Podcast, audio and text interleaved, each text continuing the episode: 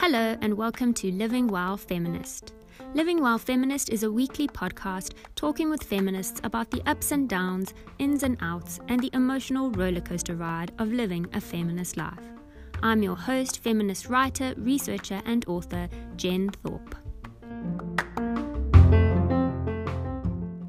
Today on the podcast, I'm talking with Jared Thompson.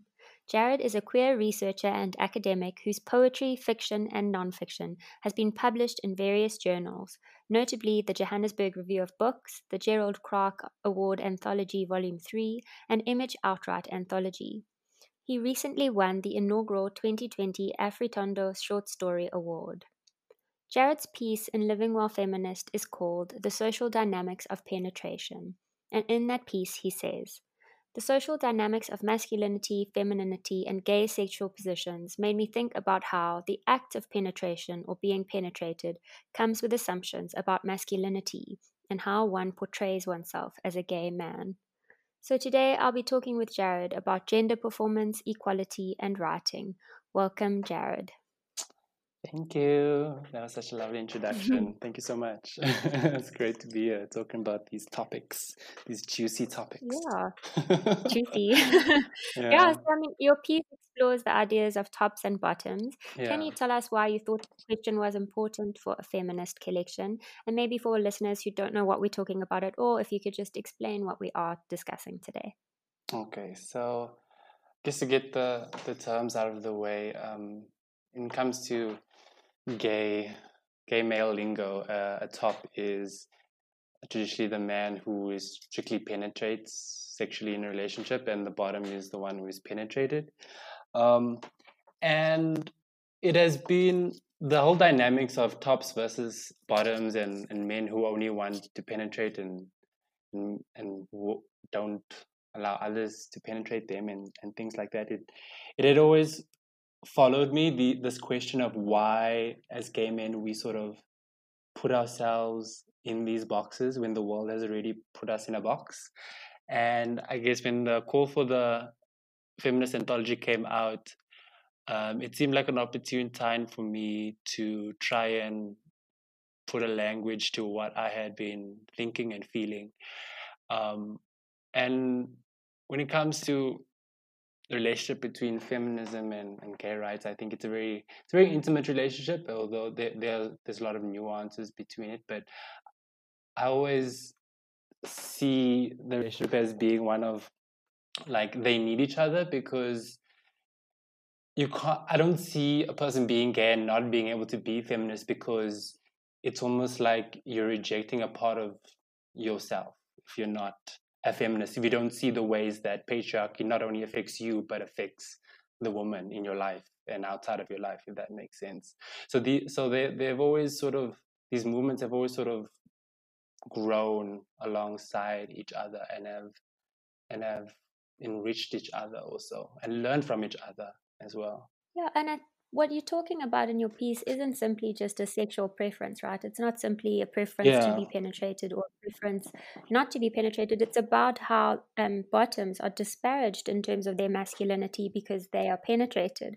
And so, uh, so you say in your piece if heteropatriarchy dictates that real men are the masculine men who extru- exclusively penetrate others, then we need to question the power dynamics in gay relationships. Talk to me here about how this is a reinforcement of patriarchy to disparage bottoms. Well, the thing with patriarchy is that it wants, or masculine, patriarchy, heteropatriarchy, masculinity, it wants to be the active penetrator in a sexual relationship. It it struggles to let go of control and be submissive in a lot of not only sexual ways, but in a lot of other areas in in the in one's life. And when it comes to the power dynamics it's interesting because in the gay community there is a lot of bottom shaming sort of and stigma against bottoms even though it's just someone claiming there's certain experience of sexual pleasure right? Um, Whereas the piece that I was writing it was also about, like you say, questioning what people would say as, "Oh, this is just my preference. This is just, you know, what I prefer to do."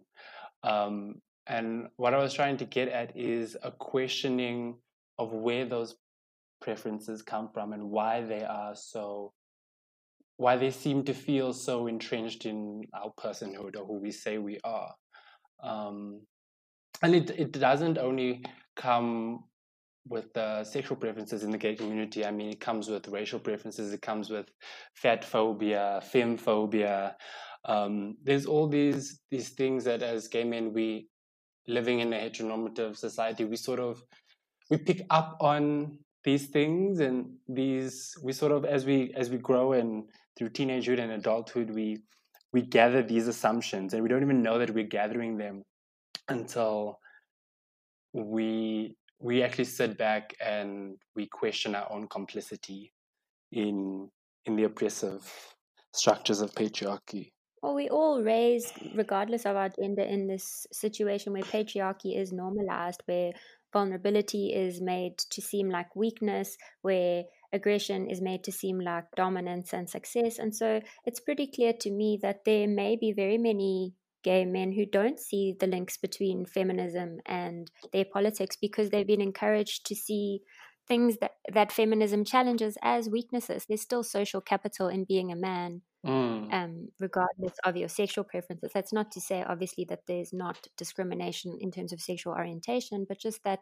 there is a cultural capital that is rewarded for still continuing to perform like a heterosexual man as a gay man or a hetero to f- perform in the confines of the heteropatriarchy like you described them mm.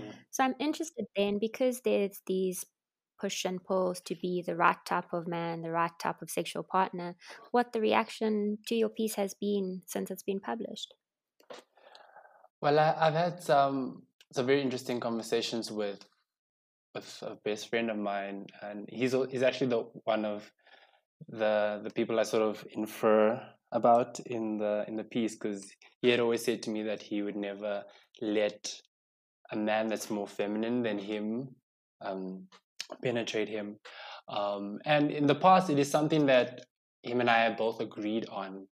Um, whereas now, going through the self question that I've, I've gone through and writing this piece, um, I had to see the way that me agreeing with him was problematic, and that in the past, me not me sort of measuring a man's masculinity in accordance to me and what that meant for our sexual relationship like that that was problematic. And i think when it comes to the relationship between between feminists and, and gay, gay rights activists it's really like you say questioning your position in society. What has your embodiedness as a man given you?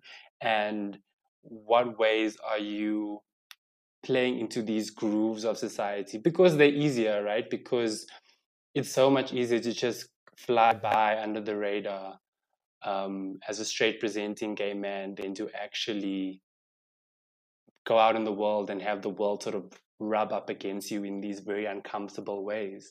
Um, and in for me, like I am sort of a, I guess you could say, a more straight presenting gay man, and it's always been something that has interested me how I am uh, able to fly under the radar as a gay man and what that sort of invisibility gives me, how it allows me to move through spaces easier. Um, so yeah, there's all these different these different nuances that come into play that that being that living on the fringes, you would say, gives you. But I guess the, the fringe is not just like one place, right? It's there are many different kinds of fringes on so many different levels. And I think for me, what's so powerful or in the potential of feminism is how these fringes, these fringe communities can speak to one another um, and and swap ideas and and enrich each other in that way. And be allies. Um, yeah. And us and also too i think like what you said is learning from one another sharing similar sites of protest and power discussions. Because i think you're right in that the goals are ultimately the same. That is an end to sexist oppression and a, having a better world where people can be themselves. Yeah. Um, so for me I, I agree that they're very much aligned I'm interested also that you say in your bio in the book that you are an avid yoga practitioner, which made me think of how I'm also a yogi and how we talk a lot about masculinity and and femininity, masculine and feminine energies in our bodies in mm. yoga. Tell me about the place of yoga in your life and what interested you about it and what got you started on it. So I started yoga about in 2016 and at that time I was playing collegiate level tennis and it was a way for me to sort of improve my flexibility and all that other stuff. And it was a very sort of okay this is for my body sort of superficial thing. And the more i got into the practice the more i sort of connected to my body. I started to really connect with the deeper philosophical teachings of yoga. Um, in the sense of like that sun and moon, masculine and feminine. And in my experience, the yoga has really connected me to my body, but not just to the masculine in my body, but also the feminine. And it's hard to, I mean, I guess as a yogi, you'd understand, but it's hard to explain to non yogis how you can walk into a yoga practice or have your own yoga practice and then all of a sudden you tap into this this emotional energy and it just rises and then eventually you find yourself crying on your yoga mat and you don't even know why you're crying but you're crying and it's just like this cracking open of these i guess you could say this body armor that we don't even know that we're carrying around all the time but we are. And when when i started to have those kind of experiences on my mat i started to really sort of reflect and say, wow, there's there's something here. You know, there's there's something that that the body has to teach in the sense that in the sense of the kind of tension that it picks up in how we hold ourselves as we move through the world and how yoga can tap into these other these other more more you could say feminine you could say more vulnerable or or, or surrendering um, tendencies that are actually quite relieving um, for the body and the mind. Well, hip openers and crying, I think, is every yogi will know that feeling of suddenly lying there in Baddha and thinking, what the hell just smashed me yeah, no, sure. But it is what you're saying. It's about alignment and not prioritizing one type of energy over the other which mm-hmm. You mean i mean i think there's room for more to be written about yoga from a feminist perspective um, examining the ways in which yoga encourages us to seek balance and also to be gentle with ourselves and others which is a very helpful tool in the world um, you also studied English in the US and then South Africa. Why mm-hmm. did you decide to go to the US to study and what was that experience like? Uh, so I went to the US because I got a tennis scholarship to play tennis at Alabama State University, and I went there and I, I majored in, in English. Um, I previously wanted to do anthropology, but they didn't have anthropology there, so I went over there. And um, when I was that side, that's when I sort of realized, like, oh, I really enjoy um, the teaching aspect, you know, of university life, and I could really be see myself being an academic and a writer, and that's when I I decided that I would try and and take this road for myself.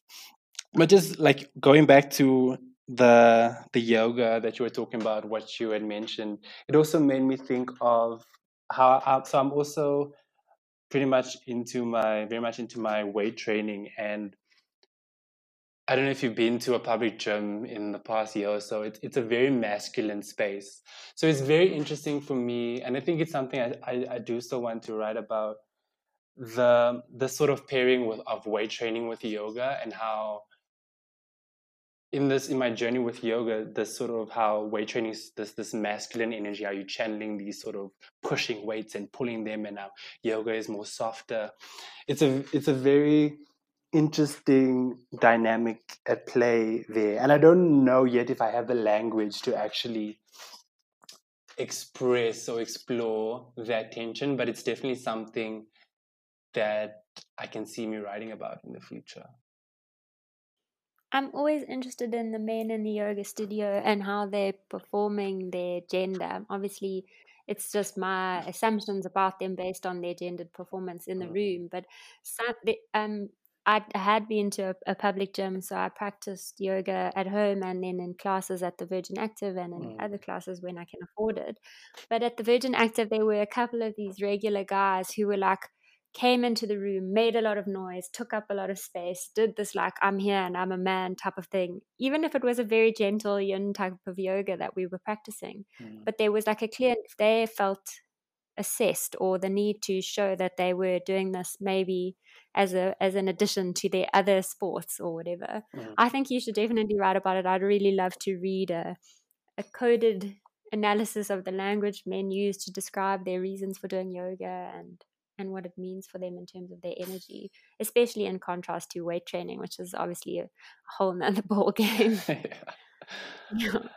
I guess also when it comes to like the energies, like it's not. I think a lot of men take it or take feminine feminism as being like, oh, um, it's just not creating any space for for men or anything like that. But I think what yoga taps into is right the the masculine energy that is in female bodies the fe- the feminine energy that's in male bodies like both male and female bodies have these kind of energies have these kind of tendencies and they can different activities can activate them in in any gender you know?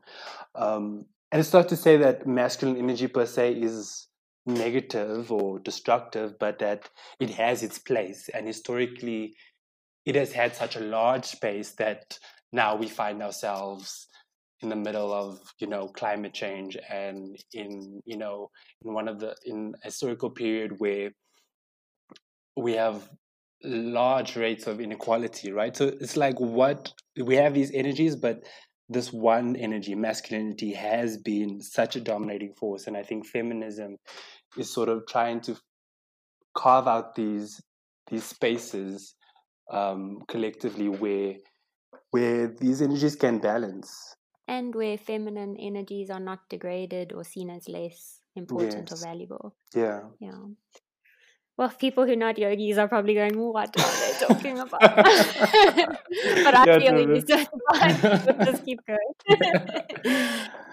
Should I put a disclaimer? Really... yeah, I'll put it. I'll put it at the front, like a trigger warning. Um, you have been really busy writing over the past few years, and your writing has been long listed and shortlisted for a number of awards. Mm-hmm. Tell me a little bit about your writing process and what it is that you like to write about, or what spurs you to get writing on a story. So, when I first started, got into writing, it was more so to sort of come to terms with my own uh, queerness and it was sort of a cathartic process for me. And the more I wrote and got feedback on my writing from people that I trusted, um, I sort of started to branch out from my own personal experience and try, try to really write about people that were not so close to me, right? People that sort of personhoods or characters that interested me in society and and my writing if i if i look back on the things that I've written, the short stories, especially that I've written, it usually focuses. There's always a queer element to it. I think that's sort of an inescapable part of my writing, but it's always a sort of delicate questioning of of race and gender. Um, and with the story that won the Afritondo Award, that was a story about sort of classism. It was about a relationship between a domestic worker and her her employer um, in in Saxonwold, and it was really about the sort of power dynamics um, when it comes to classism and post apartheid. Um, and I think a lot of my stories are about power dynamics, not just in terms of power dynamics between people, but the power dynamics in oneself when it comes to mental health. How do we sort of take care of our mental health? How do we actually get a grip of ourselves and these divergent feelings that that arise and sort of rattle us? Um, so yeah, I think I think power has been a, one of the central parts of of what I what I'm interested in and what I write about. And are we allowed to ask what you're writing about now or what you're working on now? Yes, yes, you can. I actually, yesterday, I just actually, I was working on, I had been working on the story for a few weeks. Um, it's about two, a trans man and a trans woman. There is sort of like their, it's about their friendship and one of the characters wins a trip to um, see Swan Lake in St. Petersburg at the Mariinsky Theater, which is where it was like first performed. But this character, the, the Avery, his name's Avery, he has agoraphobia. He's, he's sort of recently developed agoraphobia, so he struggles to go outside, but he really wants to go and and like see Swan Lake. So it's really about how these these two characters help each other through. Well, the one character helps the agoraphobic man to to the concert to actually see the concert and it was actually a really hard story to write because i actually didn't know how much how little i knew about trans individuals lives right? And i had to really i was actually scared to write it because i was like i need to research this properly you know? I do not want to mess this up. So it took a lot of research a lot of um, of sort of backstory reading um, because these these two characters are going through hormone therapy. So i wanted to get the experience of hormone therapy very very accurate and all of that. So it, it was quite challenging. I'm interested in this feeling of fear as a writer about what stories you can write and what stories you have to get perfect or not at all. Mm. and i wonder if there are any characters that you would still feel too afraid to write. I think I recently actually read uh, an essay by Zadie Smith, and she talks about a similar thing. How I guess in in this era of identity politics, it's sort of very um, touchy to write about an experience that's not your own. And for and what Zadie Smith says in the essay is, you know, writing begins out of curiosity. Um, and for her, she says the best writing for her comes from being interested in other people's lives, lives that she wouldn't have necessarily led. Sort of what she calls impossible identities that are so far removed from her. And I really connected with that. And I think a lot of the the narratives and stories that I'm drawn to are people that are far removed from me. And when it comes to to writing about them and representing them, it really does take um, careful attention and, and, a deep reflection. And I think I think I'm I, I, I sort of stay away from identities that I cannot relate to on some level. I mean, with with most of the characters that I I create, there is some part of them, whether it's in some experience of of humiliation or triumph or joy, there is some part of them that I can relate to and build from. Um, and I think it is challenging for a writer, but I think it's it's it's a very sort of nurturing experience if you if you do it carefully and if you take the time to read about and research um, those those experiences and those types of narratives. And do you have big dreams as a writer? I was ask, I'm asking because I listened to a podcast with Bernardine Evaristo, who obviously won the Booker Prize for Girl, Woman, Other, mm. and she said she used to do visualizations of winning the Booker when she was younger. Wow. So, what are your dreams as a writer? No, I definitely. I should actually follow her suit and do visualizations. no, I definitely have big, big ambitions for myself. I, I do want to be sort of established writer in SA and cross over to to international markets. And if you throw in a big prize or two, that would also be great. Um, but yeah, I'm sort of trying to to be where I am because sometimes especially for me, I can get like so ahead of myself and put so much pressure on myself. So I'm trying to be where I am and work from there. But I do definitely have hopes that my writing can can cross into an international market and and hopefully pick up some big prizes along the way. Very nice. And I think you're right set those visualizations in place now. And Yeah, we'll see you in the bookshelves all over the world soon. hopefully. Yeah. So I have three last questions that I'm asking all of the people who come on the podcast. And the first is Do you have a book that has inspired your feminism that you can recommend to some of our listeners? Oh, a book that has inspired my feminism. I would say, can I say a person and not a not a book? Well, she has writing out. I would probably say um, Sara Ahmed's The Cultural Politics of Emotion. And in there, she writes about, um, she analyzes the way emotions work in in media in society but she does it through a feminist lens. And right at the at the end of the the book she has an afterword where she writes about current development in feminism and how feminism is really about sort of defamiliarizing these these structures that are just seen as normal, right? And having a sense of, of, of awe with the world in the sense that the world has not things have not always been like this. It sometimes feels like the structures that are in place are, have always been in place, but she says that to approach the world in this sort of this awe state is to see that these structures can change, that they have not always been this way, and that it is possible to alter them and to change them. And I really connected with that, and and I love um, Sara Ahmed's writing. It's just amazing. And do you have a quote that inspires you or that you live by? Ooh, a quote. Um, I think the first thing that comes to mind is a quote from Alan Watts.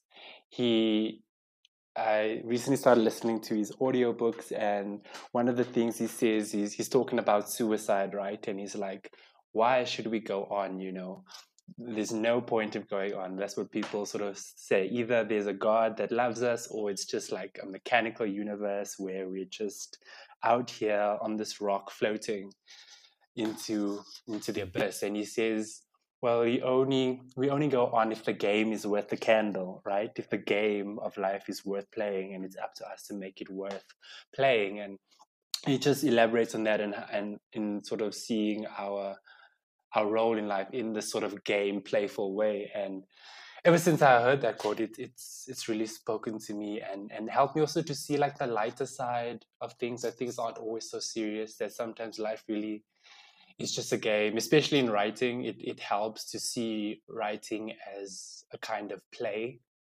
Um, and yeah, that's always it's always comforted me in the times where I felt most alienated in the world. Lovely. And do you have any advice for other feminists on their journeys? I would say find your joy, find those those pleasures that that comfort you in the times when the world really does seem immovable.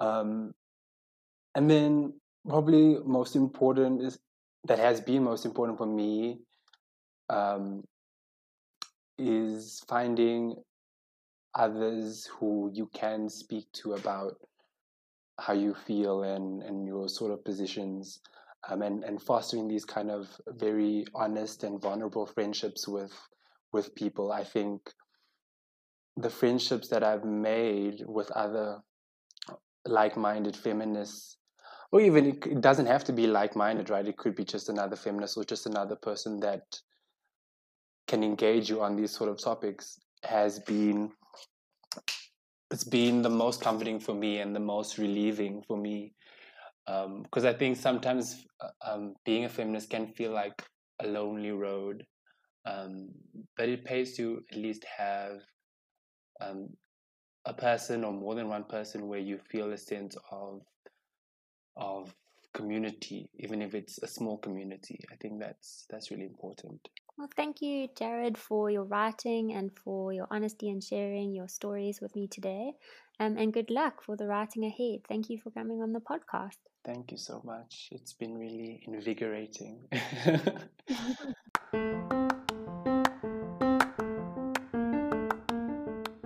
Thanks so much for tuning into this week's episode of Living While Feminist with me, Jen Thorpe. Please do tune in next week to hear more from feminists about their lives and experiences. Take care of yourselves.